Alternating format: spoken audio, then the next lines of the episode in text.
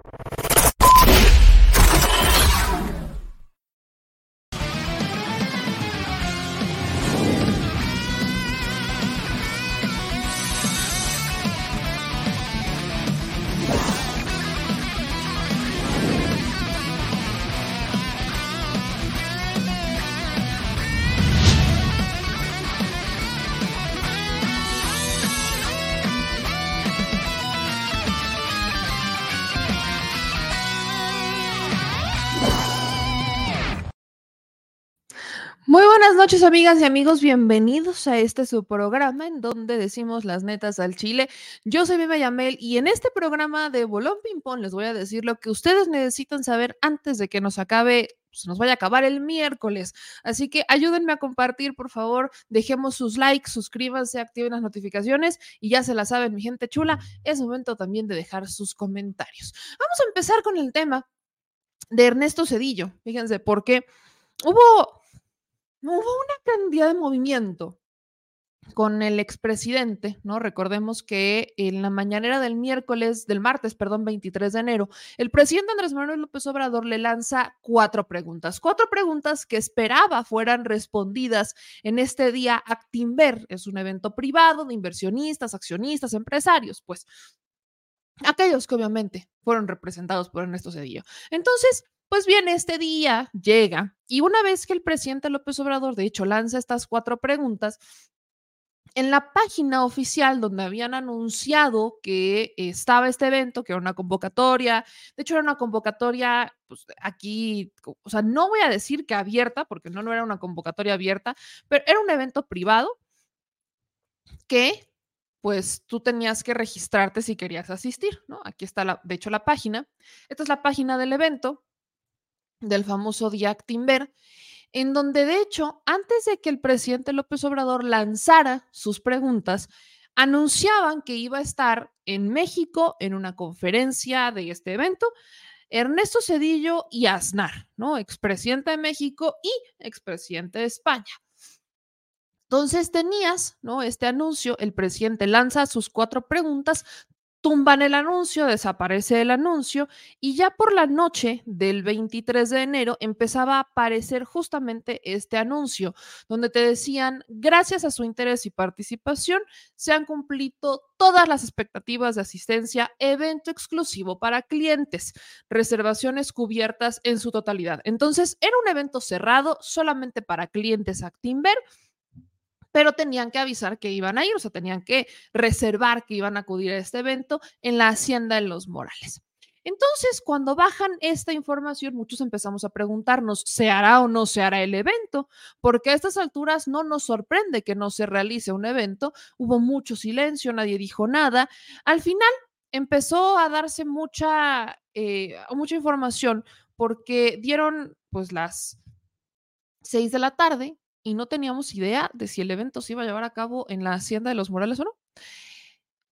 A eso de las seis y media empezamos a buscar información y a mí me dicen o nos dicen que Ernesto Cedillo no estaba en la Hacienda de los Morales, que en la Hacienda de los Morales solamente había una pantalla, una pantalla en la, este, pues en el patio, en el jardín, y que no había nadie, no había ruido, todo estaba muy callado, muy silencioso, ni siquiera para pensar que había un evento fuera del ritmo normal de la Hacienda de los Morales, que es un restaurante al que pueden ir como comensales y demás.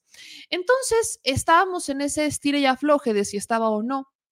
Empiezan a, este, pues a, a correr versiones de que Ernesto Cedillo estaba encerrado en la eh, torre o en la torre Actinver en Santa Fe. De hecho, alguien dentro del evento nos decía eso, que supuestamente ahí estaba Ernesto Cedillo, estaba encerrado. ¿Por qué? Porque solamente se veía pues una, una pantalla en la Hacienda de los Morales, dando a entender que quizás solamente en Santa Fe pues fue un evento exclusivo para unos cuantos. Ahí se encerraron, todo se quedó pues en esas cuatro paredes y solamente para aquellos que quizás no se hubieran entrado del cambio, pues se puso una pantalla en la Hacienda de los Morales. Pero cuando acaba el evento, de hecho nos empezaron a mandar fotos y empezaron a circular fotos de al interior del evento y eh, empezamos a ver fotografías de que pues sí podría estar, podría no estar, qué onda. Luego vemos que justo, y aquí les voy a pasar unas de las fotografías que de hecho nos empiezan a circular, que empiezan a mandarnos, y una de ellas es esta, ¿no? Aquí está una de estas fotos en donde pues alcanzamos a ver quiénes aparecen ahí. Ahí está el expresidente Cedillo, ahí está también Aznar y también está Leo Zuckerman. Eh, Leo Zuckerman conduce el evento y así empezamos a recibir pues una serie de fotos, de material de alguien, o sea, una persona que nos informó estaba dentro del evento. Ya después, terminando, conforme fueron pasando los minutos y demás, conforme se acerca la hora en la que termina el evento, pues nos vamos enterando que sí, sí estaba Ernesto Cedillo en la Hacienda de los Morales, en el lugar planeado, en donde se supone que iba a estar todo el tiempo, pero que pues sí, no, o sea, era un evento completamente cerrado y era un evento donde pues solamente iban a poder entrar los que, este, pues los que hubieran pagado y demás. La Hacienda de los Morales es un espacio amplio, es un espacio grande, y en ese espacio, pues no solamente estuvieron presentes estos personajes, ¿no? Hubo inversionistas, hubo de, todo. Si no estoy mal, les voy a empezar a pasar otras fotografías de algunos otros asistentes a este día, Actimber. Si no estoy mal, este que está aquí es Ríos Peter. Si no estoy mal, ahora sí que si mi ojo de buen cubero no me falla. Si no estoy mal, él es Ríos Peter. Si no, no, no estoy diciendo que sea porque son las fotografías que empezaron a circular, nos empezaron a llegar todas estas imágenes. Hay una en particular de un personaje pues, que ese sí ya lo, lo, conocemos bastante bien. A ese sí no, no, no, no creo equivocarme en que sí sea Jorge Castañeda, ¿no? Aquí aparece también este agradable sujeto. Y ahí están todos estos personajes en el día Timber. Luego nos eh, llega otro material, nos llega un video en el que ya se ve la salida y es un video que empieza a circular pues por todas las redes sociales, como se ve pues el tráfico ahí en, en esta zona de Polanco en el que pues sí, ahí estaba Ernesto Cedillo y Ernesto Cedillo salió completamente resguardado, ¿no? Ernesto Cedillo le fue a dar la cara a aquellos personajes a los que re realmente representó, ¿no? Le fue a dar la cara a Ernesto Cedillo pues a, los empresarios, a los inversionistas, a ellos fue a los que les dio la cara Ernesto Cedillo. No, Ernesto Cedillo no le fue a dar la cara a aquellos que pues que estamos pagando la deuda del Jovaporoa, ¿cómo va usted a creer? Ernesto Cedillo no gobernó para ese pueblo. Ernesto Cedillo solamente gobernó para el otro pueblo, el que se salvó con el rescate bancario, el que salvó sus bienes, el que salvó sus intereses. Ese pueblo que Ernesto Cedillo, pues, realmente representó no a los otros millones de mexicanos que se quedaron embarcados y que pasaron muy malos momentos con las pésimas decisiones de los economistas, como Ernesto Cedillo. Pero es en ese mismo evento también que logramos conseguir un audio, logramos conseguir un audio de lo que dijo un poco, lo que dice un poco Ernesto Cedillo y en la conducción incluso que se hace Ernesto Cedillo y Leo Zuckerman porque parte de lo que dijo Ernesto Cedillo en el evento es que hace un llamado a defender la democracia, al señalar que no se tiene la responsabilidad de protestar por las fallas. Dice, no podemos tener seguidores de culto, fanáticos o retrógradas. De hecho, menciona Ernesto Cedillo, políticos que no entienden e insultan le dicen a otro neoliberal. El propio Ernesto Cedillo acepta que neoliberal es un insulto. ¿Se dan cuenta? Ernesto Cedillo literal menciona que políticos que no entienden e insultan le dicen a otro neoliberal. Como si esa no fuera la política que él implementó, como si no se pudiera definir la política de Ernesto Cedillo, de Miguel de la Madrid, de Salinas, de Gortari, como una política neoliberal. La toman como un insulto. Al menos en eso nos vamos entendiendo. Pero vamos a escuchar un poco este audio que hemos obtenido en el que ustedes pues van a escuchar a Ernesto Cedillo, a Leo Zuckerman y un poco también a Esnar hablar sobre la democracia. El propio Leo Zuckerman, ya saben, bien emocionado por su participación en eventos donde él ha salido a defender la democracia, más bien donde le ha emocionado que la gente salga a defender la democracia. Sí, esas marchas de yo defiendo al INE y yo defiendo a la Suprema, que terminaron valiendo cacahuate cuando Marco Cortés exhibe su acuerdo mafioso en el que estaba negociando, pues hasta un magistrado, una ratificación de un magistrado en el estado de Coahuila. Vamos a escuchar este audio esto fue parte del evento de Ernesto Cedillo, este famosísimo día Actimber. Transparencia y de rendición de cuentas. Así que creo que el mayor reto es proteger la democracia. Si protegemos la democracia, si evitamos esta regresión democrática que estamos viendo en algunos países y sanamos las heridas que se le han causado, entonces soy optimista. Muy bien. Yo, quiero decirle al presidente que también me preocupa muchísimo eso. Y estoy optimista porque yo fui de los que salí en noviembre del año 22 y en febrero del año 23 a aquellas marchas y me sorprendí gratamente de ver una sociedad aquí en México dispuesta a defender esa democracia. Creo que eso, la verdad, hay que, hay que decirlo. Si va a haber, si va, y, estoy absolutamente de acuerdo con usted, si, si va a continuar la democracia es una tarea de los ciudadanos. Y yo creo, insisto, me sorprendí para bien ver esas, esas, esas manifestaciones de la Marea Roja, pero ya sé que el presidente Cenillo no quiere hablar de México, está hablando de Venezuela. Este, presidente, presidente de Cuba, de Nicaragua, exacto, exacto. presidente Aznar, optimista, pesimista, preocupado. Los estados de ánimo son variables, como entiendo. Pero lo que es importante es comprender las cosas. De hecho, el presidente es muy importante. Decía un, gran político español en, el finales del siglo XX de la última hora, el destino de España dependerá de que los españoles dejen de ser espectadores de su propia situación. Pero creo que el futuro de México dependerá de que los mexicanos no sean espectadores de su propia situación, sean protagonistas, actores de su propia situación y de su futuro. Y para eso, y en, España también, y para eso, pasar de ser actores a ser protagonistas es un ejercicio de responsabilidad.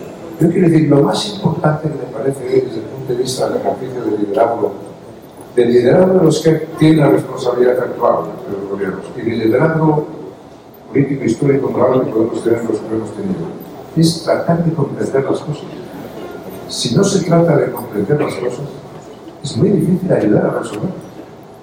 Y hoy uno de los, eh, problemas que tiene el liderazgo en el mundo de hoy es que los líderes políticos dedican muy poco tiempo a intentar comprender las cosas. Y al final un liderazgo político consiste en tener una memoria histórica del pasado e intentar planear un futuro posible con los instrumentos del presente. Ese es el liderazgo político. Pero tú tienes que tener una idea de la trayectoria histórica de tu país y tienes que tener una idea de lo que quieres para tu país. Y eso, eso, eso hoy, desgraciadamente, en el mundo de hoy, pues eh, no existe en muchos líderes políticos, desgraciadamente.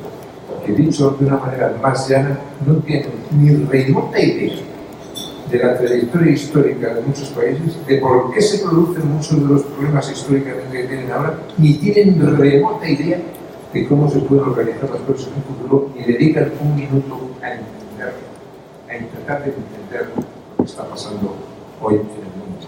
Pero hay una cosa que puede prevalecer sobre todo eso, y es el deseo, la fuerza, el anhelo, la capacidad, lo mejor que tiene el ser humano es el deseo de ser libre. Y el deseo de ser libre sí que me hace ser optimista, porque el optimismo sí que solamente puede estar basado en la libertad.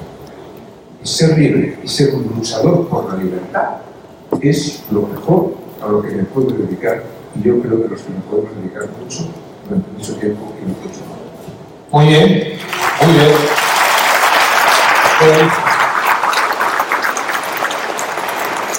No sé ustedes, pero a mí me ha parecido un panel eh, extraordinario tener estos dos hombres que fueron líderes políticos de su país, pero que siguen siendo, yo creo, un referente eh, pues es algo muy importante de la defensa de la democracia liberal.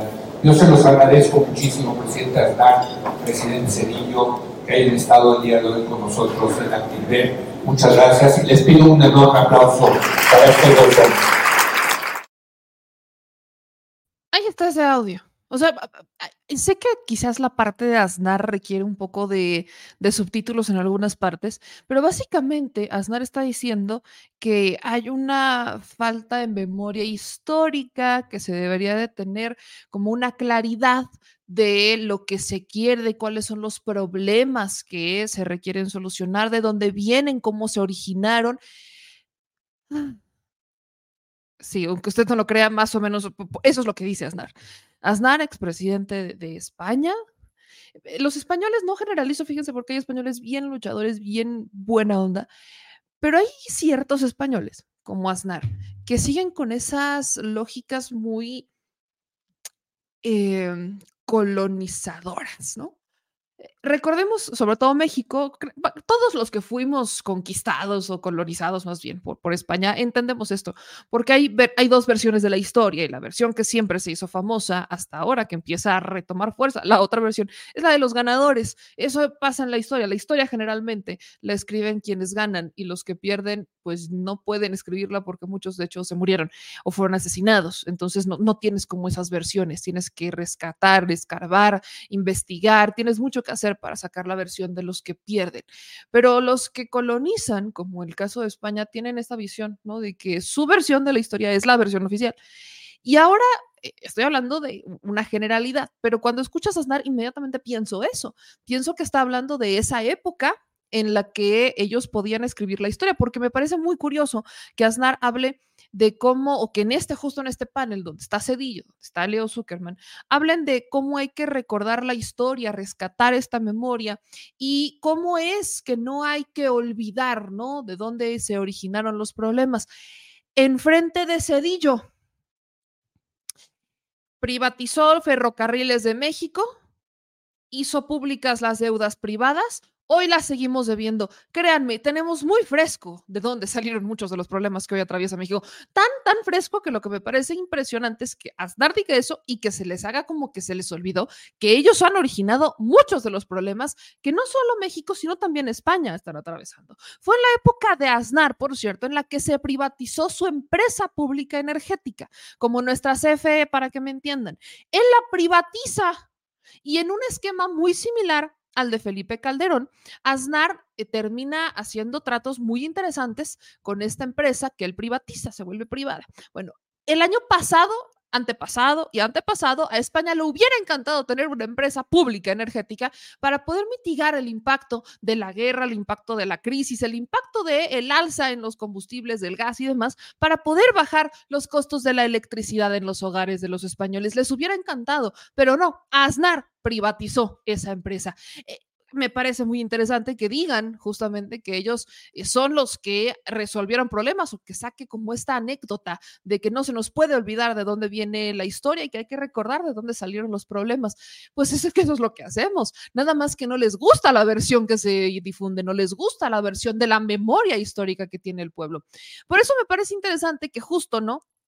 ese Cedillo el que retoma o aplaude o pertenece a este panel, porque pues si nos vamos con esa narrativa de Aznar, obviamente los que estaban ahí sentados se acuerdan de una parte muy bonita de la historia, ¿no? Eh, de la historia del Fobaproa, pues por supuesto que la tienen muy fresca y, se la agradecen a Cedillo, la toman realmente como si hubiera sido la solución, la panacea a todos sus problemas en el famoso error de diciembre, ¿no? No, no, no están muy de acuerdo con eso. Pero si le preguntas al 99% de los mexicanos que la padecieron, ayer lo platicábamos, muchos se suicidaron. Otros tantos se fueron del país porque no tenían para vivir, no les alcanzaba. Otros tantos rascándose como pudieron, como, como podían para dar de comer en sus casas. De verdad que la historia siempre tiene dos lados y lamentablemente estos personajes solamente quieren que se recuerde la que al menos ellos cuentan, pero no la que el pueblo padeció. Me parece muy interesante que en estos tiempos hablen de recordar la historia, cuando ellos fueron parte de los problemas justamente que hoy se busca mitigar de ese episodio de la historia. Dice Paz Escribano, perdón, cuando se es ratero no importa la nacionalidad, los hermana el delito. Y por eso andan junto con pegado, ¿no? Por eso están siempre muy juntitos, pegaditos, ¿no? Ahí están eh, muy contentos, al menos eh, Aznar Cedillo. Calderón era parte de esa triada, pero hoy no apareció ahí Calderón, fíjense, la triada hubiera sido perfecta, ¿no? Al menos para ese lado de la historia. El que desata en la guerra contra el narco, violencia por doquier, alza en los asesinatos por todos lados, el que nos endeuda, y bueno, ya sabemos, es Cedillo, y Aznar, el que pone el ejemplo para que Calderón y Cedillo privaticen, porque además, sobre todo Aznar le toca, o sea, le toca a Calderón, para que privaticen este, las empresas públicas, energéticas y demás, pues ahí saquen muy buenos negocios. De verdad que de estos tres simplemente no hacemos uno. Obviamente, de, por el caso de Leo Zuckerman, simplemente no me sorprende que él esté ahí. Obviamente, al ser un, pues un comunicador que defiende la política neoliberal, pues entendemos, entendemos porque él es el que está este, conduciendo, siendo el, maestro de ceremonias. Lo que me impresiona es que todavía escucho quienes dicen que él es un periodista imparcial, que es un periodista objetivo. Si vieron el versus del día de ayer, creo que ya habremos agotado el punto de que no existe objetividad en el periodismo ni en la comunicación, porque somos sujetos, no podemos hablar de objetividad si no somos objetos. Entonces, nada más partiendo desde ese principio, simplemente no existe una objetividad en el periodismo. Puedes, eh, puedes intentar equilibrar la balanza, eso sí lo puedes hacer, es una decisión personal que incluso no es objetiva, porque tú estás decidiendo hacer esto. Entonces, me parece interesante que sea Leo Zuckerman, que todavía se vende desde esta perspectiva como un, em, pues como un personaje objetivo, cuando claramente no lo es. Y también me parece interesante porque de hecho Zuckerman hablando, hablaba ¿no? de este episodio de, ay, me encanta cómo este, defienden la democracia y yo fui, participé y la marea rosa y no sé qué. Me encanta este, ver cómo, de hecho Leo Zuckerman fue de los que hizo calladito, hizo mutis cuando salió el pacto mafioso de Marco Cortés, casi no tocó el tema, prefirió como sacarlo, ¿no? Prefirió como darle otro giro, suavizarlo, dulcificarlo, endulzarlo, como lo quieran llamar, para no hablar de cómo los panistas, priistas históricamente han negociado al Poder Judicial, uno que supuestamente debe de ser elegido mediante los diputados, los senadores y no bajo acuerdos políticos de cuotas. Entonces, bueno, aquí estamos para, bien dice Aznar, rescatar esta memoria y acordarnos de dónde vienen los problemas.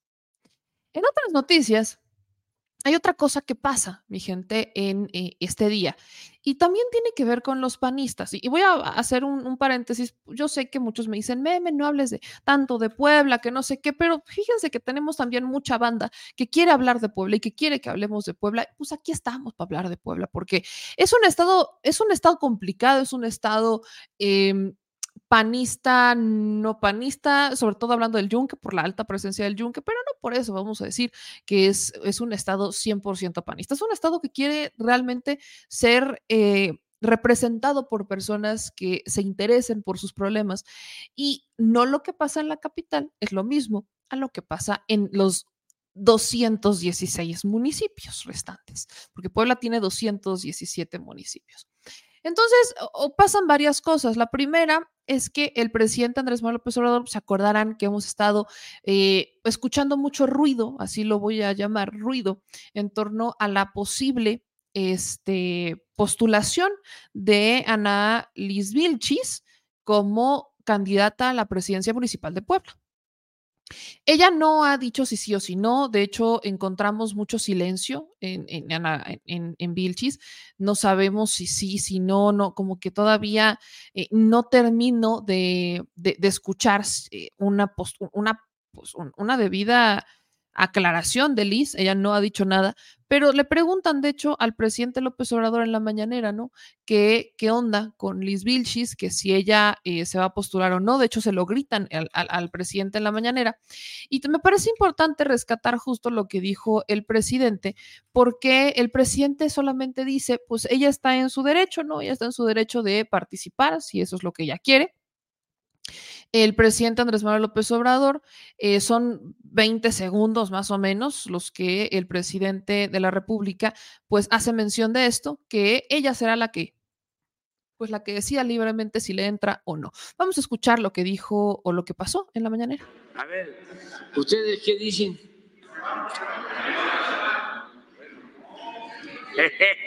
No, ella lo va a decidir libremente, libremente ella, ella va a decidir y este ya el otro miércoles eh, ya este te toca decir me quedo o me voy a ver. Pues ahí el presidente, de hecho, le da un ultimátum, ¿no? O sea, muy, muy amable, muy todo. Le, le, da un ultimátum de, pues ella tiene que decidir libremente y ya el próximo miércoles, pues les va a decir si se queda o se va. Entonces, Liz Vilchis está en, en esa, este, en, en, esa narrativa. Yo no he visto que haya compartido nada, entonces yo creo que se quedará Liz Vilchis diciendo que será el, el, próximo miércoles cuando ella hable. He hablado sobre el tema de Liz Vilchis y eh, quiero solamente recordar o hacer un, pequeño recordatorio de quién es Liz Vilchis. Al menos tenemos antecedente que Liz Vilchis es, eh, simpatiza con el presidente Andrés Manuel López Obrador desde 2012 en redes sociales. De hecho, ella eh, subía ciertas publicaciones en 2012 donde apoyaba a Andrés Manuel López Obrador, eso en su Twitter. Pero eh, más recientemente sabemos que de hecho Liz Vilchis es diputada suplente en este momento. Ella es suplente de Daniela Mier, que es la hija de Nacho Mier. Daniela Mier en Puebla es diputada, es plurinominal, y Liz Vilchis es su suplente. Aquí está. Aquí está Morena, esta es su lista plurinominal. La primera es Daniela Mier, ella es propietaria, actualmente es diputada, y Ana Elizabeth García Vilchis es su suplente. Aquí está su nombre. Entonces, ella tiene este cargo, ¿no?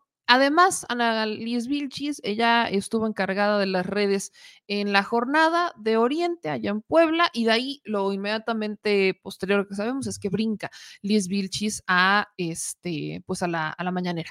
Es lo que sabemos, nada más. Ahora ella busca medirse o alguien busca, no puedo decir que es ella, porque insisto, ella no ha dado más información al respecto, pero se busca medir en la capital. ¿Por qué? Porque parece que existe un, o que han rumorado mucho, que intentan darle un principio de paridad. Si el candidato a gobernador es hombre, que la candidata, a la, al menos a la capital, fuera mujer. Hace sentido, pero también es cierto que si nos vamos al estricto sentido de la paridad, tal y como lo ha aplicado Morena, Morena tendría que postular a un hombre porque su postulación pasada al mismo cargo fue mujer y fue justamente Claudia Rivera Vivanco. Entonces, están los rumores, está toda esta dinámica. Armenta habla muy bien de Annalise Vilchis.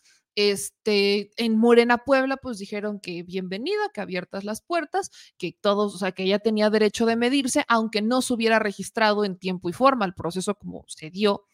Pero, pues, ¿qué es lo que va a pasar? Yo lo, lo sigo diciendo. Liz Vilchis tendrá que enfrentarse al reto de ver qué tan conocida es en la capital. Porque los, las bases de Morena podrán conocerla, Sí, ¿cuántas? No sé, porque muchos la ubican, pero a veces no saben ni siquiera que era poblana. Entonces, ahí hay, ahí hay una pregunta que Liz Vilchis tendrá que responderse. La segunda es qué tanto la conocen en la capital y qué tanto es competitiva contra otros perfiles que tienen años haciendo trabajo en la capital. O sea, en, años, por ejemplo, de Morena, Claudia Rivera Vivanco no ha logrado quitarse esta imagen negativa de su administración y del tema de Barbosa, no se la ha quitado en la capital. En los otros municipios ella ya logró mitigar eso, pero en la capital no ha logrado aparentemente quitarse esa mala imagen. De hecho, ella pierde la capital en 2021 y ya la gana Eduardo Rivera. Entonces, tienes ese antecedente. El siguiente antecedente que tienes es que los otros perfiles que están haciendo mucho ruido, uno de ellos es, por ejemplo, Pepe Chedaragui, es priista, es un priista de toda la vida, un, personaje que apenas hace su cambio hacia Morena, que no está siendo aceptado por las bases, y aunque intentan hablar de unidad y de todos bien y qué cool y qué padre, no lo están aceptando las bases. Hay un rechazo hacia el perfil de Pepe Chedaragui. Y Pepe Chedraui está muy bien posicionado para la capital porque el señor lleva como 30 años haciendo trabajo en la capital, exclusivamente en la capital. Entonces, Liz Vilchis tiene que medirse contra estos perfiles y ver qué tanto la conocen mis paisanos. De ahí se desprendió, de hecho, una tendencia en Twitter de los pipopes. Dicen que si elegimos a Liz Vilchis o que si Liz Vilchis queda como candidata, entonces no nos quitaremos el estigma de pipopes. Que yo solamente quiero recordarle que para los poblanos tenemos una definición contraria a la del resto de México, que es pieza poblana perfecta.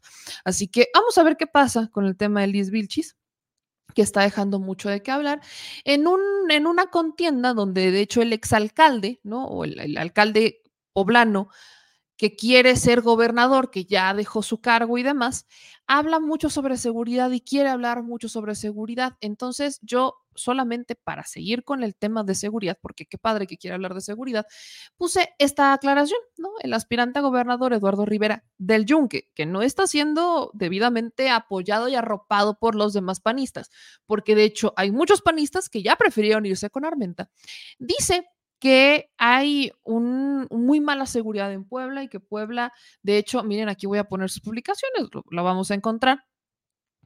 Dice Eduardo Rivera, ¿no? Que Puebla tiene muchos problemas de inseguridad, que ha crecido, por ejemplo, este, ¿no? Esta es su publicación más reciente sobre el tema. La principal preocupación de muchos municipios de Puebla es la falta de seguridad. Los poblanos vivimos con miedo en la casa, en la escuela, en la calle y ahora hasta en las carreteras. El Estado sumido en la inseguridad, yo me pregunto, ¿dónde está el gobierno? No podemos seguir viviendo así, tenemos que corregir el rumbo de Puebla. Y ah, yo por eso dije que padre, vamos a hablar de seguridad, porque según los datos del ENSU, esta encuesta del INEGI, vale la pena recordarle que Lalo Rivera dejó la capital con una percepción de inseguridad pública del 74.7%. Logra, de hecho, una reducción del 3% con respecto al mes anterior, septiembre, este, sí, deja con respecto al, al mes anterior. Pero cuando él llega en 2021, él recibe de Claudia Rivera Vivanco la percepción de inseguridad en un 68.8%. Y cuando Claudia Rivera Vivanco llegó en 2018, recibió del panista Luis Bank la percepción de inseguridad en un 84.9% y aquí están los datos. Aquí está, septiembre de 2023. No es cierto, tres, un mes después, ¿cuál? Tres meses después, septiembre, octubre, noviembre, diciembre. En septiembre, el ENSU publica que eh, saca Lalo Rivera en su administración 77% de percepción de inseguridad. Para diciembre, él logra una reducción de 3.74.7%. Así es como Eduardo Rivera deja la capital, su capital, ¿no? La que él gobernó. Así es como eh, ella, así es como la, la deja Claudia Rivera Vivanco. Claudia Rivera Vivanco para junio del 2021 la tenía en 79.2% y la reduce para septiembre de 2021 en 68.8%. Ya en octubre asume Eduardo Rivera. Pero así es como la recibió Claudia Rivera Vivanco. Aquí está Puebla, 84.9% en 2018. Entonces, cuando hablemos de seguridad, qué bueno que existen datos como el ENSU para pues tener un panorama más amplio respecto a lo que realmente se tiene en datos, numeralia, y no nada más discursos. Gracias. Ahora vámonos hasta Hidalgo, porque hay una denuncia, de hecho me, parece muy importante hacer eco de esta denuncia, porque fíjense que nos llega que lamentablemente le han robado a 4.000 trabajadores de salud en Hidalgo su salario por préstamos fantasma. Vamos a platicar con Lidia Herrera, que ella es trabajadora del sector salud en Hidalgo, para que nos explique qué es lo que está pasando. Lidia, te agradezco mucho que te conectes con nosotros. ¿Cómo estás? Buenas noches, gracias este, por tomar esta, bueno, esta denuncia y sacarla al aire. Soy trabajadora del sector salud.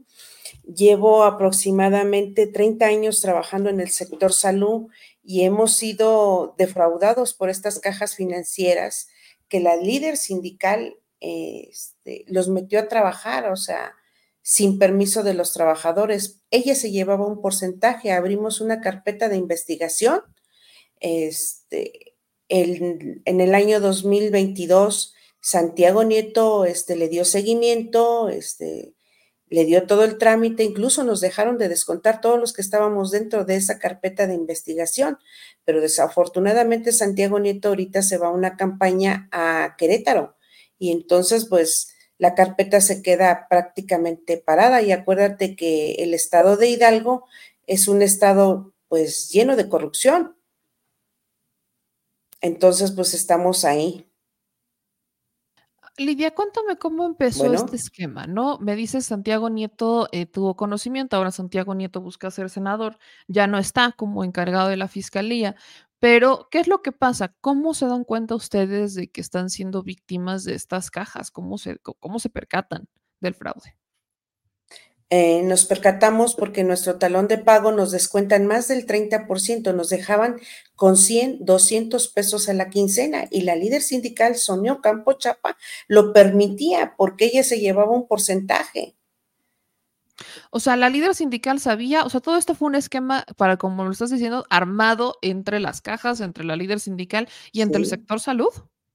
Efectivamente, así fue. Y estaba coludida con los exsecretarios de Hacienda, de Hacienda del sector salud, perdón, que ellos también se llevaban un porcentaje y lo peor y lo grave que están en los convenios firmados. Esos convenios prácticamente es un permiso para robar. El mismo Santiago Nieto lo dijo cuando denunciamos la carpeta. Pero, este. ¿Cuánto tiempo tiene que ustedes han hecho estas denuncias? Tiene aproximadamente un año y tres meses. ¿Hace cuánto ustedes se dieron cuenta de esto, de que esto estaba pasando? O sea, ¿cuánto tiempo les estuvieron eh, pues robando, básicamente? En mi caso me di cuenta desde el 2016, pero yo iba a mi trabajo y les decía que me estaban descontando créditos que no habíamos pedido, pero como estaban coludidos, pues no nos hacían caso, eh, era un gobierno priista, ahorita con el gobierno de Menchaca sí nos están haciendo caso, pero sigue la corrupción en la, en la Procuraduría. ¿Cómo está la corrupción en la Procuraduría? ¿Qué es lo que, o sea, me dices, el gobierno sí nos está haciendo caso, pero el tema está estancado en donde debería de salir destrabado, que es la Procuraduría. ¿Qué es lo que pasa ahí? Pues tienen parada la carpeta y era para que se hubiera judicializado, porque ella se está llevando un porcentaje, se está enriqueciendo ilícitamente y no la están investigando bien. Aunque Santiago Nieto dio esa orden, pues hay gente más abajo que a lo mejor pues se vende. Podríamos decir que también los de la fiscalía podrían estar recibiendo ahí su, sus beneficios. No tanto, puede ser, eh, todo puede ser en el estado Hidalgo, no olvidemos que es un gobierno priista, que está acostumbrado a eso. De hecho, hay exfuncionarios públicos que fueron secretarios de salud que también firmaron esos convenios y también se llevaban un porcentaje. ¿En qué momento, o sea, esto cuándo empieza para ustedes? O sea, ¿cómo, ¿cómo es que terminan con estas cajas de ahorro? O sea, ¿cómo es que terminan con estos supuestos esquemas que les han terminado perjudicando? Pero ¿cómo empezó la historia? Pues. Ah, la historia empezó porque pues nos empezamos a dar cuenta que somos varios trabajadores que ganábamos menos de 500 pesos a la quincena. Este, hice una conferencia de prensa, se empezaron a juntar varios trabajadores, hicimos el procedimiento, levantamos la denuncia, llevamos nuestros talones de pago para comprobar que nos descontaban más del 30% y la líder sindical estaba ella para defender al trabajador y nunca nos defendía, al contrario, decía que ella no estaba involucrada hasta que llegó este nuevo gobierno y sacaron estos convenios a la luz pública, los cuales hace rato yo les acabo de enviar copia. Justo los voy a poner en este momento. Aproximadamente a cuánto asciende lo que les han, eh, pues básicamente robado pues entre todos los trabajadores yo digo que son varios millones de pesos, estamos calculando de 20 millones, pero yo creo que es más. Es más, hicimos una denuncia también en la Secretaría del Trabajo para ver si nos devuelven este, todo lo descontado, porque también nos hemos eh, amparado por la vía federal para que nos dejen de descontar. Aquí la pregunta es que si no hay delito, ¿por qué los jueces nos están otorgando los amparos a los compañeros? ¿Quiere decir que hay delito? No sé qué está pasando con nuestra carpeta a nivel Estado. ¿Qué dice el gobernador, Julio Menchaca? Ya le enviamos una carta para pedirle su apoyo, no nos ha dado respuesta, por eso acudimos a los medios de comunicación y vamos a acudir con el presidente de la República, porque esto es una delincuencia de cuello blanco. Imagínate, todos los trabajadores de la Secretaría de Salud ganando 100 pesos, 500 pesos a la quincena, mientras estas cajas financieras cada quincena se les deposita. ¿Ustedes cuánto es lo que tendrían que estar ganando legal, o sea, legalmente? ¿Cómo andan los sueldos? Pues un sueldo de un médico pues anda arriba de 19 mil pesos. De hecho, tengo el caso de una doctora que ganaba 500 pesos y ahora ya con el amparo, con todo el procedimiento, ahora está ganando sus 19 mil pesos, imagínense. O sea, ¿cuánto era el, robo? Y la, el área administrativa, en mi caso, yo, por ejemplo, pues yo ganaba 500 pesos y ahora gano 8 mil pesos a la quincena. Todo eso, póngale cuántos trabajadores somos. Era un dineral. ¿Cómo es que han sobrevivido ganando, por ejemplo, 500 pesos a la quincena? O sea, ¿cómo le han hecho para sobrevivir?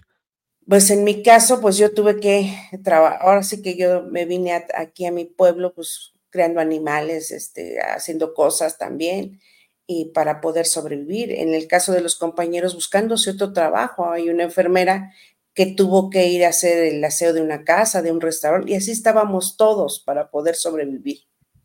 O sea, buscando otras chambas para sobrevivir sin dejarla del, la del sector salud. Sí, sin dejarla. Y la líder sindical lo sabía, Sonia Ocampo Chapa.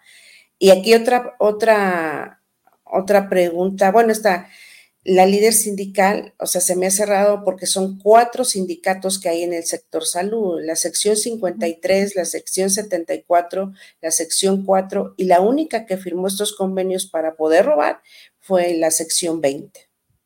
Ahí está la firma. esta es la única sección, la sección 20. Los demás no ha pasado esta situación, este esquema. No, ellos no firmaron esos convenios, por si te das cuenta. La única que firmó fue la líder sindical Sonia Campo. La única que se quiso llevar todo el pastel. Los demás eh, sindicatos los han intentado apoyar. ¿Qué ha pasado en el gremio? Pues porque estamos hablando que su líder sindical está, pues se está llevando una muy buena lana a costa de ustedes, a costa de sus sueldos, a costa de su lana, a costa de su trabajo. Entonces, ¿qué es lo que dicen los demás? O sea, ¿hay apoyo entre los eh, demás compañeros que podrían no estar recibiendo esto? Eh, en el caso de la sección 53, que es de Villa Ocaranza, el líder sindical Víctor Horta no firmó esos convenios, más te quiero decir que hace 15 días o 20 días el líder sindical murió y precisamente este, Soneo Campo quiere meter a su gente en el hospital Villa Ocaranza para tener más poder y no lo vamos a permitir porque los trabajadores de Villa Ocaranza hemos sido afectados por estos convenios y donde ella se llevaba una buena tajada, mientras que su economía de ella subía, la del trabajador pues apenas sobrevivía o ni para comer teníamos. Esta sección 20, ¿a qué parte de Hidalgo corresponde? ¿En dónde trabajan? En la Secretaría de Salud. Pero, en, o sea, en la Secretaría como tal o en, algún, en algún lugar en particular, en algún municipio demás. No, abarca todo el estado, varios municipios, eh, Pachuca Hidalgo principalmente, toda la sierra. Abarca casi todo el estado, la sección 20. Y pertenece a, a Joel Ayala, eh, el, el, de la, el líder que siempre ha manejado este sindicato. Juela Ayala no creo que, que esté enterado de que Sonia Ocampo se llevaba un porcentaje, el de la FEXE. Hasta todavía hasta este momento le siguen haciendo ese descuento pese a que existen las denuncias. ¿Qué cree? Ahí sí le quiero agradecer al licenciado Santiago Nieto porque él dio la orden que era una injusticia. Todos los que estábamos integrando la carpeta nos dejaron de descontar, afortunadamente. Ok, ¿hay otros compañeros que no integraron la carpeta que estén pasando por la misma situación? ¿Sabes? Sí, y ellos se ampararon por la vía federal. Un juez de control ya les, ya les dio un, un amparo temporal que les dejen de descontar. De hecho, ya lo tiene la Secretaría de Salud.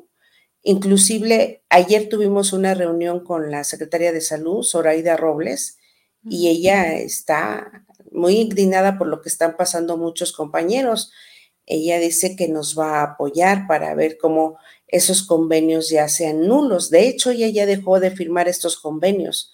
Desde el 2022, ella cuando llega como secretaria de salud deja de firmar estos convenios con las financieras, con estas financieras. ¿En qué momento ustedes, porque son muchos años donde han estado recibiendo una, una nimiedad de su sueldo y han estado buscando otras vías para salir adelante?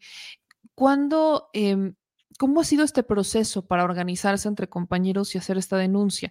Presentar los documentos, las carpetas, o sea, llegar a este momento. Estamos hablando del 2016 aproximadamente hasta la fecha. Estamos hablando de muchos años donde han estado recibiendo una, una nada. Entonces, o sea, hablamos de una cantidad importante que se llevan estas cajas y que se ha llevado pues la secretaria del Comité Ejecutivo de la sección 20, Sonia Ocampo, pero ustedes la han estado pasando mal. A mí me sorprende que no, no escucháramos de esto hasta este momento.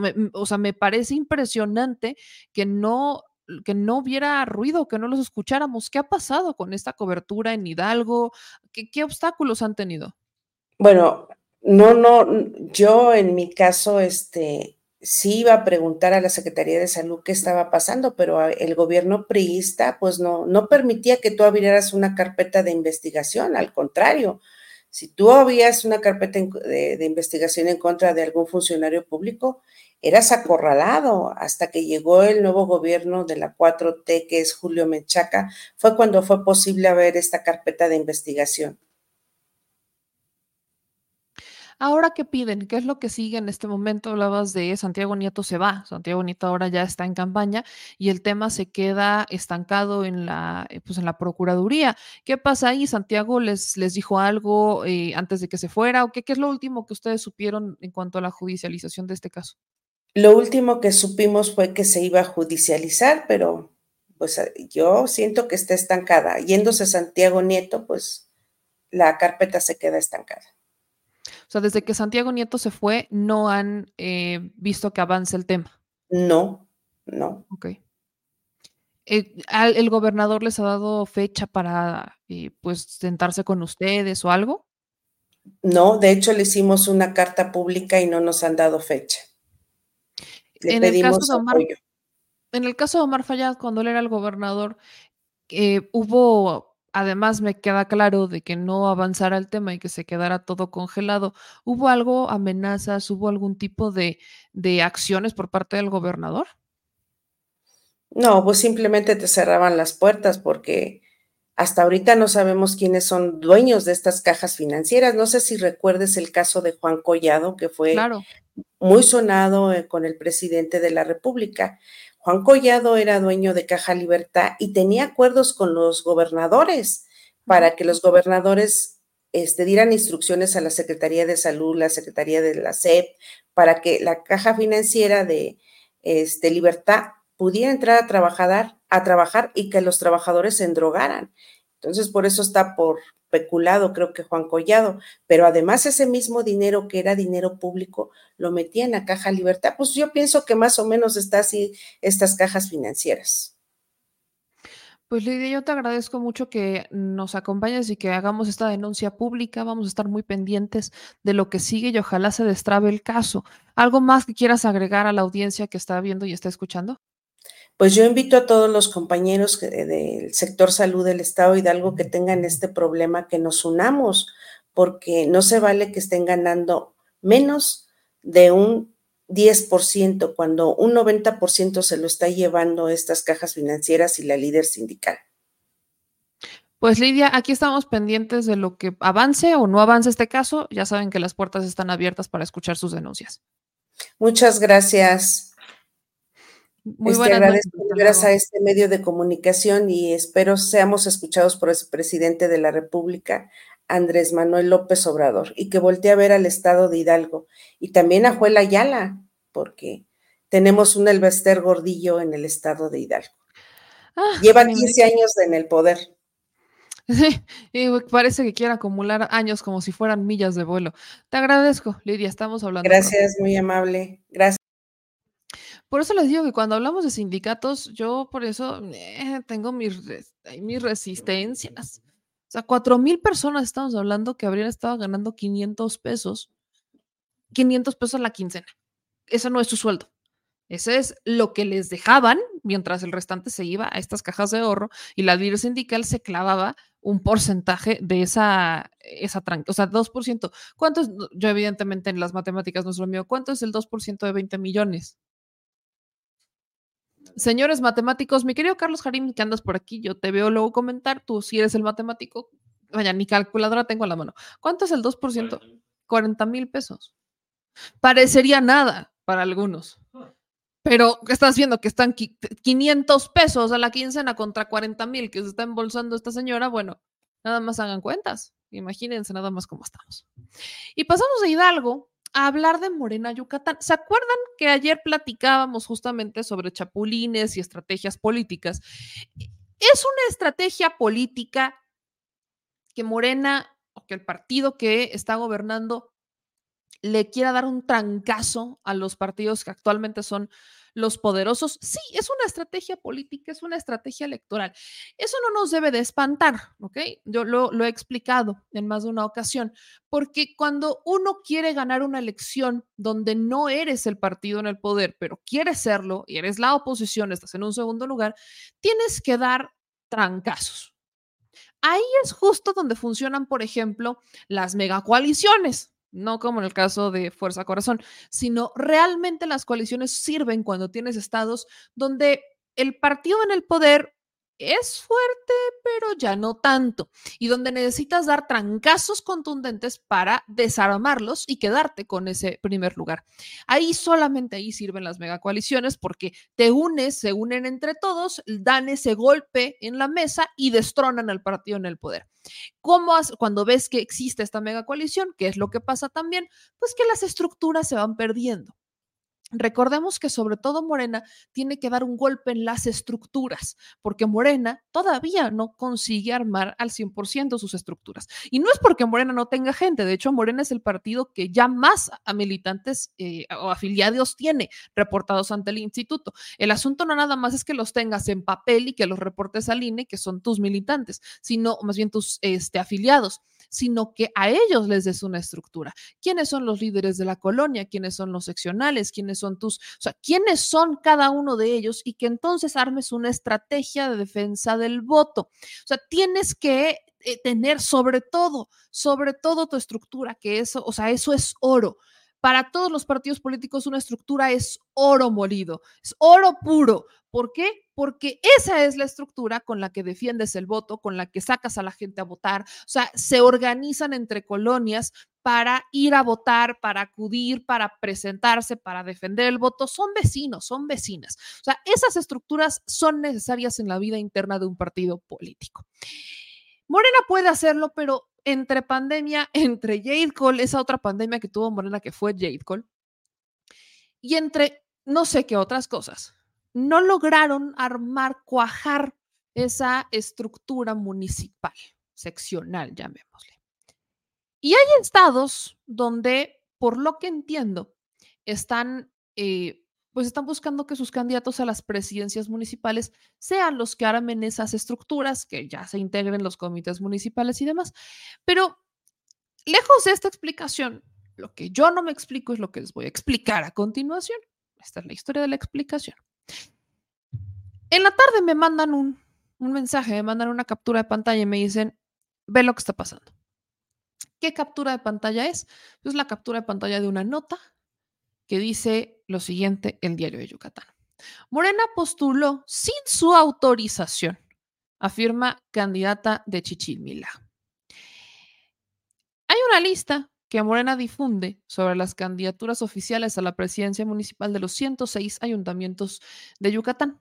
Contiene un nombre de una panista que asegura la incluyeron sin su autorización, sin su conocimiento y sin tener ningún nexo con ese partido.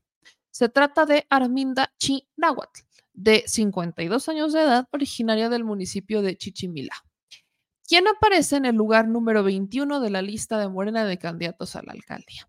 Entonces yo veo esta nota y digo, a ver, espérense tantito. Esta nota, eh, esta nota está ya hace dos días en Yucatán.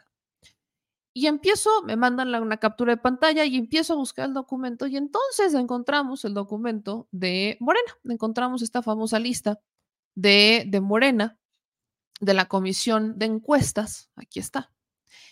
Aquí está la lista, la voy a poner en grande, la lista de la comisión de encuestas de Morena. Aquí viene que fue el 18 de enero, se presenta ese trabajo, ¿no? Aquí la voy a hacer en grande, se presenta este trabajo y te dicen que pues son las definiciones de presidencias municipales en 10 municipios de Guanajuato y 105 municipios del estado de Yucatán, en un proceso transparente, abierto y democrático en el que se inscribieron cerca de 1.600 personas en estos municipios, se llevó a cabo una valoración política de la trayectoria de todas las personas inscritas para desahogar el proceso estatutario de consensos y encuestas para definir a las compañeras y compañeros que representen al movimiento de transformación. Con esta determinación se fortalece la estrategia política para que las elecciones en que Alma Alcaraz y Guacho Díaz encabezan nuestro movimiento para la renovación de las gubernaturas en dichos estados. Eso es lo que publican, este es el documento, y aquí empezamos a ver las presidencias municipales. Aquí aparecen los nombres. Y entonces llegamos al lugar número 21 de la presidencia municipal y aquí sí aparece en el lugar número 21 de la lista de Morena, Arminda Chinahuat, para la candidatura a la presidencia municipal de Chichimila. El problema es que la panista, uno, no tiene la más mínima intención de dejar el PAN, y dos, nadie le avisó que estaba en esa lista. O sea, ni siquiera le pidieron permiso, pues, para que me entienda. Ese es el, ese es el problema. Es exactamente el problema. Nosotros ya buscamos a Arminda, de hecho, eh, íbamos a, estábamos pues ya planeando la entrevista con ella, pero por temas de agenda no se terminó de armar, no se terminó de, de concretar, tuvo un día complejo, es lo que nos dijo, es lo que le dijo a esta producción.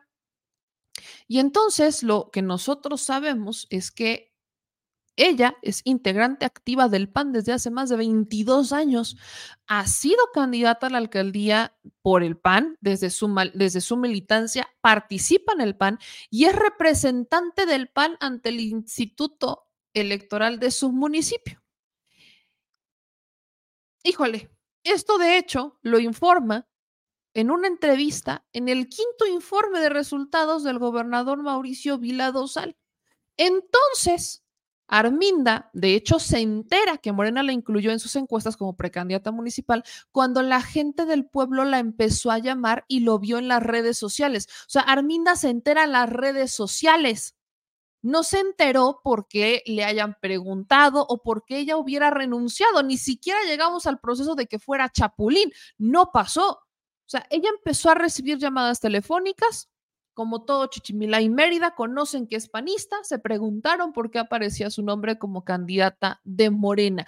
Ella les dijo que estaba igual de sorprendida porque en ningún momento le pidieron que se diera, que dieran su nombre para alguien de ese partido, nunca ha simpatizado con Morena y no tiene intenciones de participar. Ella dice estar firme con el PAN y le sorprende que nunca haya dado sus datos para que salga en un documento ni para que la registraran como precandidata de Morena. Entonces tenemos esta situación que la subimos a redes sociales. De hecho, eh, pues pregunto, ¿no? yo le pregunté a, este, a Citlali si esto era falso, si había, incluso con el afán de, díganme que me equivoqué, díganme que la regué, díganme que está mal la información, porfa, díganme. Eh, no he tenido respuesta hasta este momento. Vamos a buscar a Mario Delgado para hacerle esta pregunta directamente a él, qué es lo que pasó. Pero como lo entendemos, cómo es el proceso de Morena en los estados, pues es que le delegan a sus candidatos este tipo de integraciones o a los equipos de sus candidatos estas integraciones. Por ejemplo, en el caso de Puebla, Alejandro Armenta es el candidato, es el coordinador, candidato como le quieran llamar, Pepe Tomé es su vocero ¿no? Pepe Tomé su, es el que le maneja Medio Sarmenta, pero Pepe, Pepe Tomé ahora ya también se convierte en el que maneja pues el tema de comunicación de Morena en Puebla, ¿no? Entonces, entendemos cómo funciona, esa ha sido la decisión de Morena, al menos eh, eso es lo que se ha hecho público. Pero por eso podemos decir que este tema viene de Guachomena. Es como cuando hablamos del el caso de Romel Pacheco. Sabemos que Romel Pacheco llega hasta Morena por Guachomena, no sabemos que llega por Guachomena. Guachomena era del PAN, por cierto. Guachomena estuvo en el PAN antes de ser candidato por Morena en un periodo pasado, porque ya había sido candidato y la había perdido Guachomena. Hoy Guacho podría tener probabilidades de ganar, sí. ¿Por qué? Porque el gobierno federal ha hecho mucho trabajo en Yucatán, entre el tren Maya, entre los aeropuertos, eh, o sea, ha hecho mucho trabajo y el propio gobernador Mauricio Vila ha reconocido y ha trabajado en conjunto con el gobierno federal, algo que, por ejemplo, la gobernadora de Chihuahua no alcanza a entender o no alcanza a hacer. Entonces, quizás Morena es competitivo en el sur, en el sur básicamente todo es territorio Morena, salvo Yucatán. Ahí tiene probabilidades de ganar, claro, pero tampoco la tiene sencilla porque Mauricio Vila y el panismo de Yucatán y de Mérida, pues son bastante fuertes también. Y este lugar donde se mantiene Yucatán como el lugar menos peligroso de todo México, pues obviamente hace que Mauricio Vila tenga también una carta de presentación y diga, pues miren, también se tienen con qué defender. Entonces, el panismo en Yucatán no, por eso les digo, no, no sería extraño que un panista apareciera en una lista de Morena, no. Lo extraño aquí o lo que sea, a lo que alzamos la voz es que no les avisan o que no estaban ni siquiera negociados, no estaban enterados, no estaba el acuerdo para que esto ocurriera. Ahí es cuando, de hecho, pues etiquetamos a Mario Delgado y a Citlari y les dije a través de esta publicación, ojo, no vayan a arriesgar los votos que ya tienen sus bases y a su militancia en Yucatán por querer dar estos golpes que al final van a terminar siendo los golpeados, manos. O sea, está, está canijo que aparezcan estas listas y que simplemente, pues no, no, no les hayan avisado, ¿no? Entonces, habrá que ver qué es, qué es lo que pasó. Vamos a buscar justamente a, a, Mario Delgado para ver qué es lo que él dice, qué es lo que él sabe respecto a la situación en Yucatán, pero por lo pronto no se ha desmentido esto y ya desde la mañana están las redes sociales. La Arminda, ella eh, va a irse en contra de Morena por ponerla en esta lista y es una desilusión que se actúe de esta manera. No sé siquiera si Mario Delgado estaba enterado de esta situación, que quiero hacer esa pregunta, porque probablemente deslindaron todo y dijeron, bueno, me van a pasar la lista, es Yucatán. Eso también pasa, ¿eh? O sea, los partidos estatales, más bien los nacionales, aunque uno piensa que sí, no están obligados a saber todo, tienen que deslindarse de alguna manera porque tampoco están en el lugar. Entonces confían en que los que están en Mérida, o más bien en este caso en Yucatán, pues ya van a haber hecho el trabajo y ya les van a mandar una lista completa, ya tuvieron sus consensos o no pero de lo que sí es responsabilidad Mario Delgado, o al menos la dirigencia nacional de Morena, es de verificar que quienes están ahí, pues que tengas un documento al menos en donde esta persona firma que quiere medirse o que quiso participar o esta intención de la persona por registrarse en Morena. Hasta este momento parece que no existió. De pues se un protocolo. O sea, exacto, no solamente es poner el nombre de una persona por llenar una lista y ya, tienes que tener el, pues un documento firmado de que esa persona tiene una intención de participar y de medirse. Si ese documento existe, la panista va a quedar en ridículo porque ella la está armando de todos diciendo que ella nunca le hablaron y que nunca le avisaron, y es más que no tiene intención siquiera de salirse del PAN. Si no existe ese documento, Ahí hay una falta de responsabilidad, una falta muy, muy grave de responsabilidad del partido por no verificar, por ni siquiera saber que deberían de haberlo firmado. Lamentablemente, los que quedan muy mal, pues son ellos, es la dirigencia de Morena, es Morena en Yucatán, que pues parece que lejos de querer darle continuidad a la 4T, la quieren destruir. Ya ni siquiera sé si esto lo vamos a tomar como fuego amigo, pareciera que lo que, que, lo estamos, o sea, pareciera que es fuego amigo, pareciera que alguien allá adentro lo que quiere es que Morena pierda en Yucatán. ¿Cómo? Metiéndole perfiles, metiéndole nombres que ni siquiera quieren estar ahí, que son panistas, porque como ya hay mucho panista, pues, ¿quién la va a hacer de todos?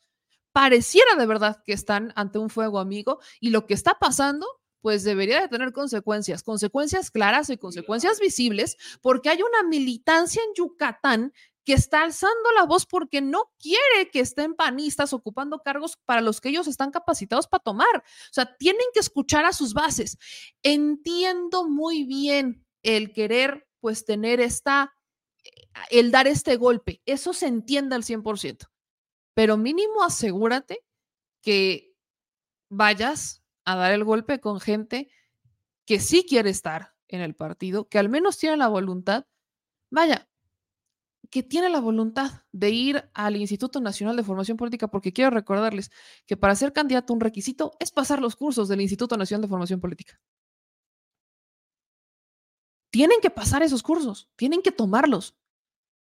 Si ni siquiera tienen la voluntad para ir, ¿cómo le van a hacer? Ahí vamos a buscar a Mario Delgado a ver qué nos dice sobre esta lamentable situación que yo ya no sé si llamarle descuido, autogol, juego amigo o ganas de perder. Y hablando de Morena, mi gente, la candidata o la, es que, es que yo le voy a decir candidata, luego me dicen que no porque todavía no son candidatos y son aspirantes, no. Ya se ratificó a Claudia Sheinbaum como candidata de la coalición Morena PT Verde, así que le diremos candidata. Aunque estamos en intercampañas, ok. Claudia Sheinbaum denuncia en este, su videocharla, por cierto, porque también tiene estas pláticas en Facebook, que han estado intentando cometer un fraude con su imagen, con su voz, pero utilizado con inteligencia artificial. Aquí les quiero compartir este video que no es la primera, pero sí he visto un esquema, sobre todo con voz de AMLO, con la voz de eh, Claudio Sheinbaum en este caso, mandando videos hechos con inteligencia artificial, simulando esquemas de inversión que al final son fraudes. Vamos a escuchar este esquema que publica Claudia Sheinbaum en su videocharla. Claudia Sheinbaum denuncia fraude, no te dejes engañar. Quiero decirles otra cosa que es muy importante que conozcan. Fíjense que descubrimos hoy. Me lo han mandado varias personas y también a Paulina le han mandado varias personas por WhatsApp la denuncia de algo que está saliendo ahora, que es una, mira que es, aquí está. Ahí arribita. Mm, aquí arribita. Fíjense qué barbaridad. Es un video que están haciendo con inteligencia artificial, porque van a ver que es mi voz, pero es una, es un fraude. Están diciendo que vamos a entregar dinero. Ah, en la bolsita de lado. Sus cuatro mil pesos cambiarán para siempre su futuro financiero. Vean lo que hacen con Su éxito está a solo unos clics de distancia. Imagínense poder ganar desde 100 mil pesos al mes sin invertir grandes sumas de dinero o arriesgarse a perder todos sus ingresos. Sí. Bueno, tengan mucho cuidado. Es falso, absolutamente falso. ¿Cómo creen que yo voy a andar en estas barbaridades? Piden depósitos y es un absoluto fraude. Ya lo reportamos eh, tanto a las páginas de estas redes sociales, em, como si es necesario, pues tendremos que poner una denuncia penal. Pero es muy importante que nadie se deje engañar, porque nos han dicho que si ya muchas gentes nos han avisado, pues quiere decir que está circulando mucho. Entonces, no se dejen engañar, es una, eh, es falso, absolutamente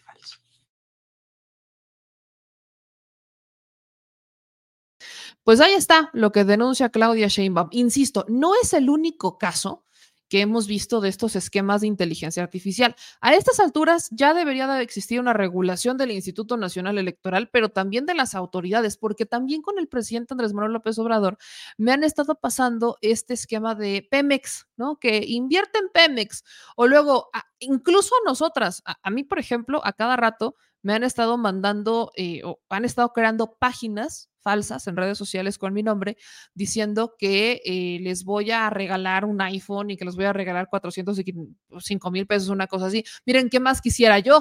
¿Qué más quisiera yo que hacer eso? Pero no, no lo hacemos. Entonces, con AMLO, por ejemplo, van varias sobre invertir en Pemex. Aquí me las están denunciando, de hecho, en los comentarios. Hay unas con CFE, usan la imagen del presidente, usan la voz del presidente. De verdad, se necesita que ya se regule esto en la parte electoral, porque también en la guerra sucia, sobre todo la candidata de la inteligencia artificial ha demostrado que a ella le gusta mucho usar esos videos. Entonces, el instituto creo que debería de sacar su propio reglamento para ampararse respecto a la inteligencia artificial y que de verdad se empiece a tomar nota de lo que está pasando, porque si no, en más de uno pueden caer en un fraude, sobre todo de Morena. ¿Por qué digo de Morena? Veo y conozco muchas personas, de hecho hace un par de años, este, hemos estado pues denunciando, eh, dándole voz a personas que denuncian que han cometido fraudes en su contra usando el nombre de Andrés Manuel López Obrador, diciendo que AMLO les va a dar un préstamo, que les van a dar un crédito y la gente al tenerle confianza al presidente, recordemos que no solamente fue el presidente más votado, sino que es el presidente con mayor aprobación, eh, pues la gente le cree. Y la gente dice, ay, claro, porque es mi presidente. Entonces, no me vayan a caer en eso. Es una trampota y en tiempos electorales más de uno lo va a querer estar usando. De hecho, hay quienes pagan por publicidad y pautan todos estos mensajes que terminan apareciendo en programas como el de nosotros y demás. Y quiero decirles que, por ejemplo, y lo he repetido, nosotros no tenemos control sobre los anuncios que aparecen durante nuestros espacios. No tenemos ese control. Nosotros solamente pues monetizamos a raíz de que ustedes vean esos anuncios, pero no tenemos un control sobre el tipo de anuncio que va a salir, ¿no? Podemos a veces controlar en los momentos en los que salen, pero no necesariamente eh, qué tipo de anuncio, quién es el anunciante. Entonces yo sí les pido que por favor tengan mucho cuidado con ese tipo de, de, fraudes que están ocurriendo y no, no, no, no, no, no. Por ejemplo, vean, dice que damos menos. Cuando entré a este canal, me recibió Carlos Slim pidiendo que me hiciera su socio.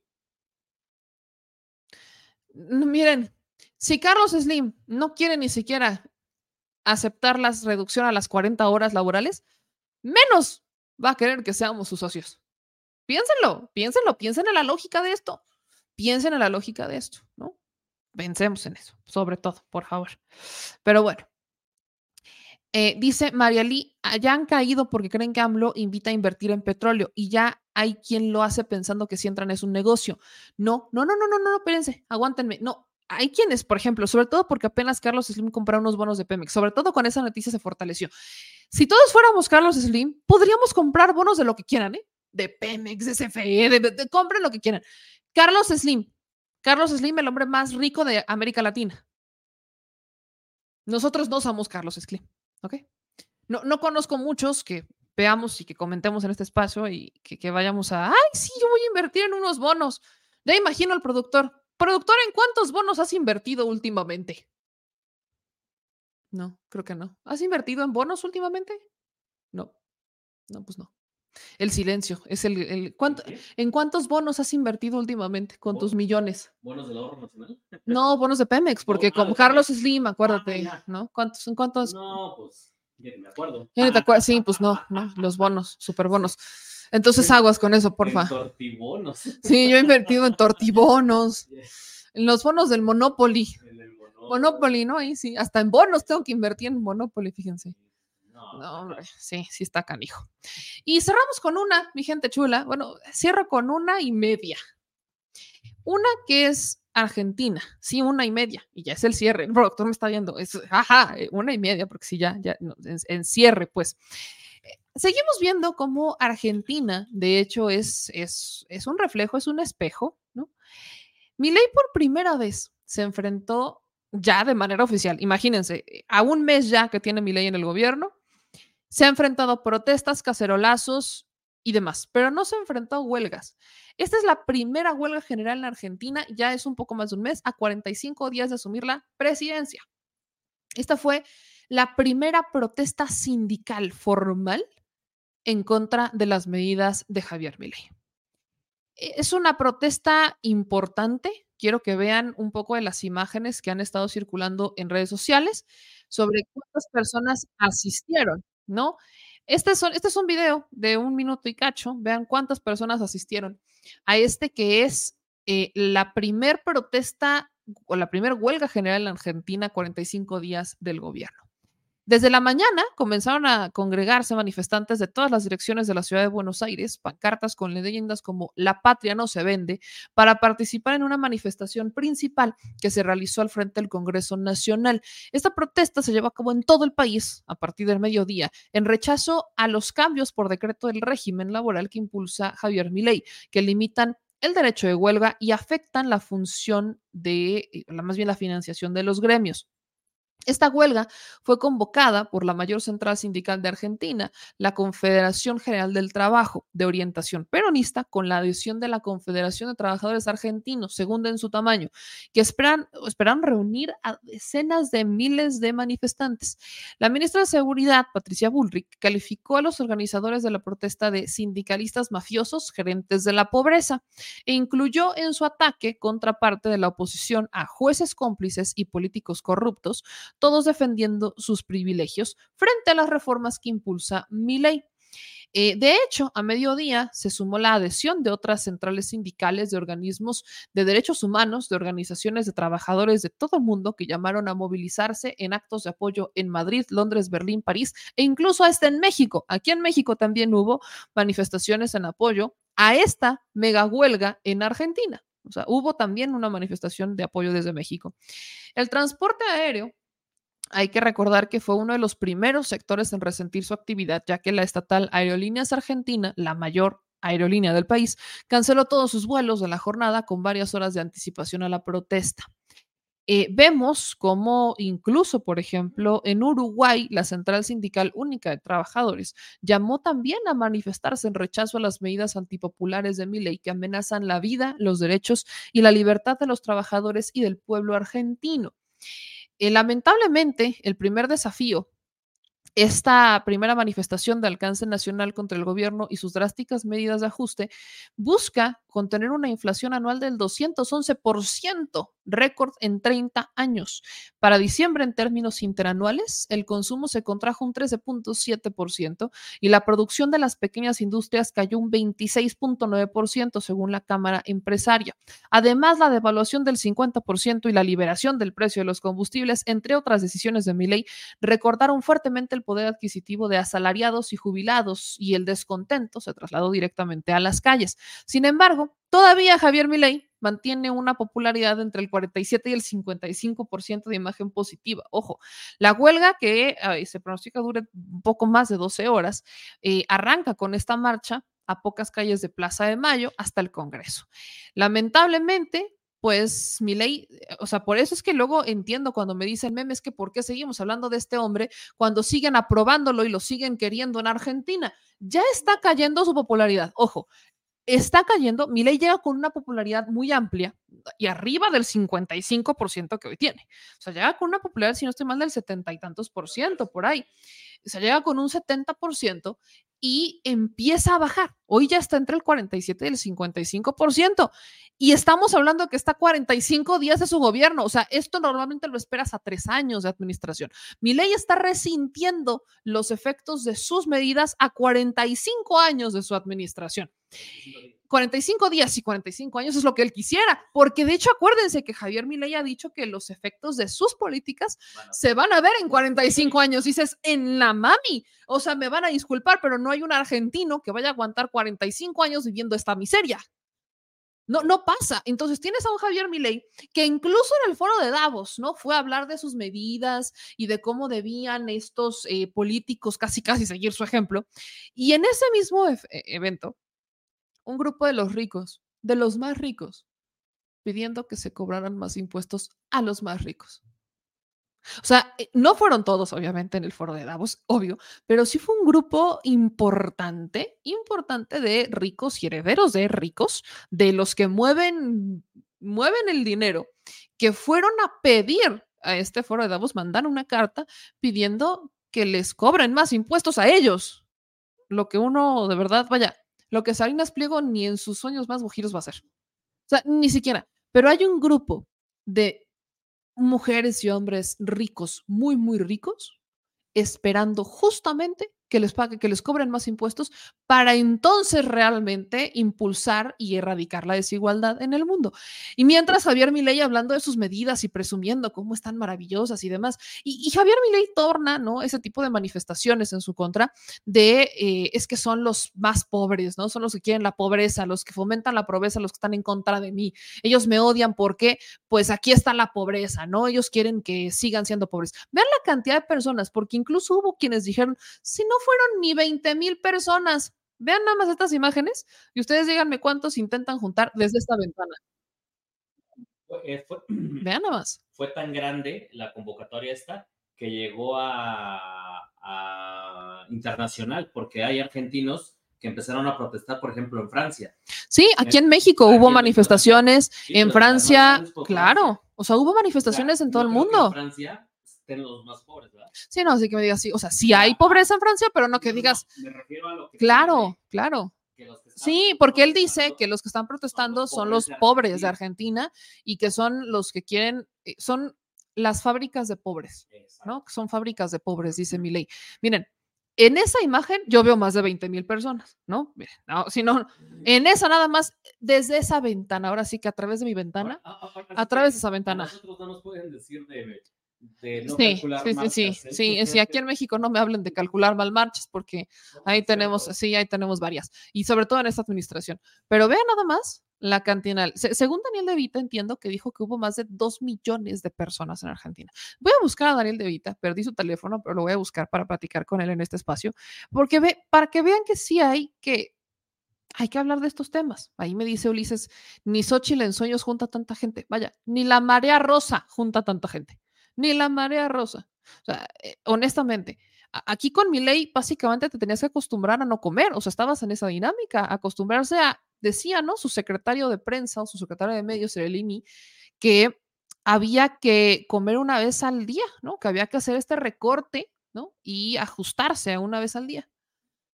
Neta. Y después de eso, lo premiaron, lo premiaron como secretario de medios. Ahí lo tienen. Así que no, mi ley no la tiene fácil. Y aquí desde México, toda nuestra solidaridad para los hermanos en la Argentina que están marchando, que están manifestando.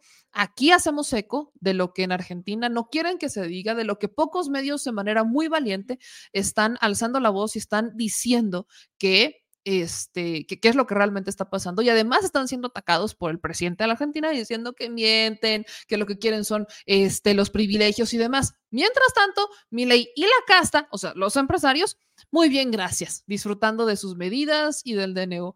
Vamos a ver cuánto dura Milei, vamos a ver cuánto dura Milei esta lamentable, lamentable situación en la Argentina.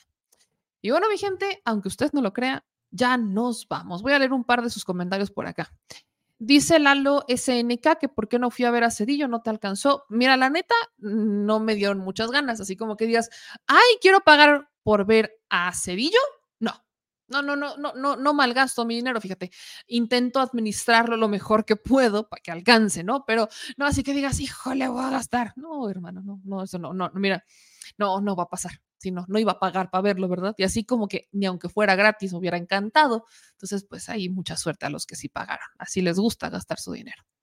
Dice Hizo de Capricornio, "Oye, ¿puedes tocar el tema de Selva Beltrán y sus según miles de pilotos del tren Maya? Dulce Alvera, sin embargo, entrevistó a un ambientalista y dijo que es verdad.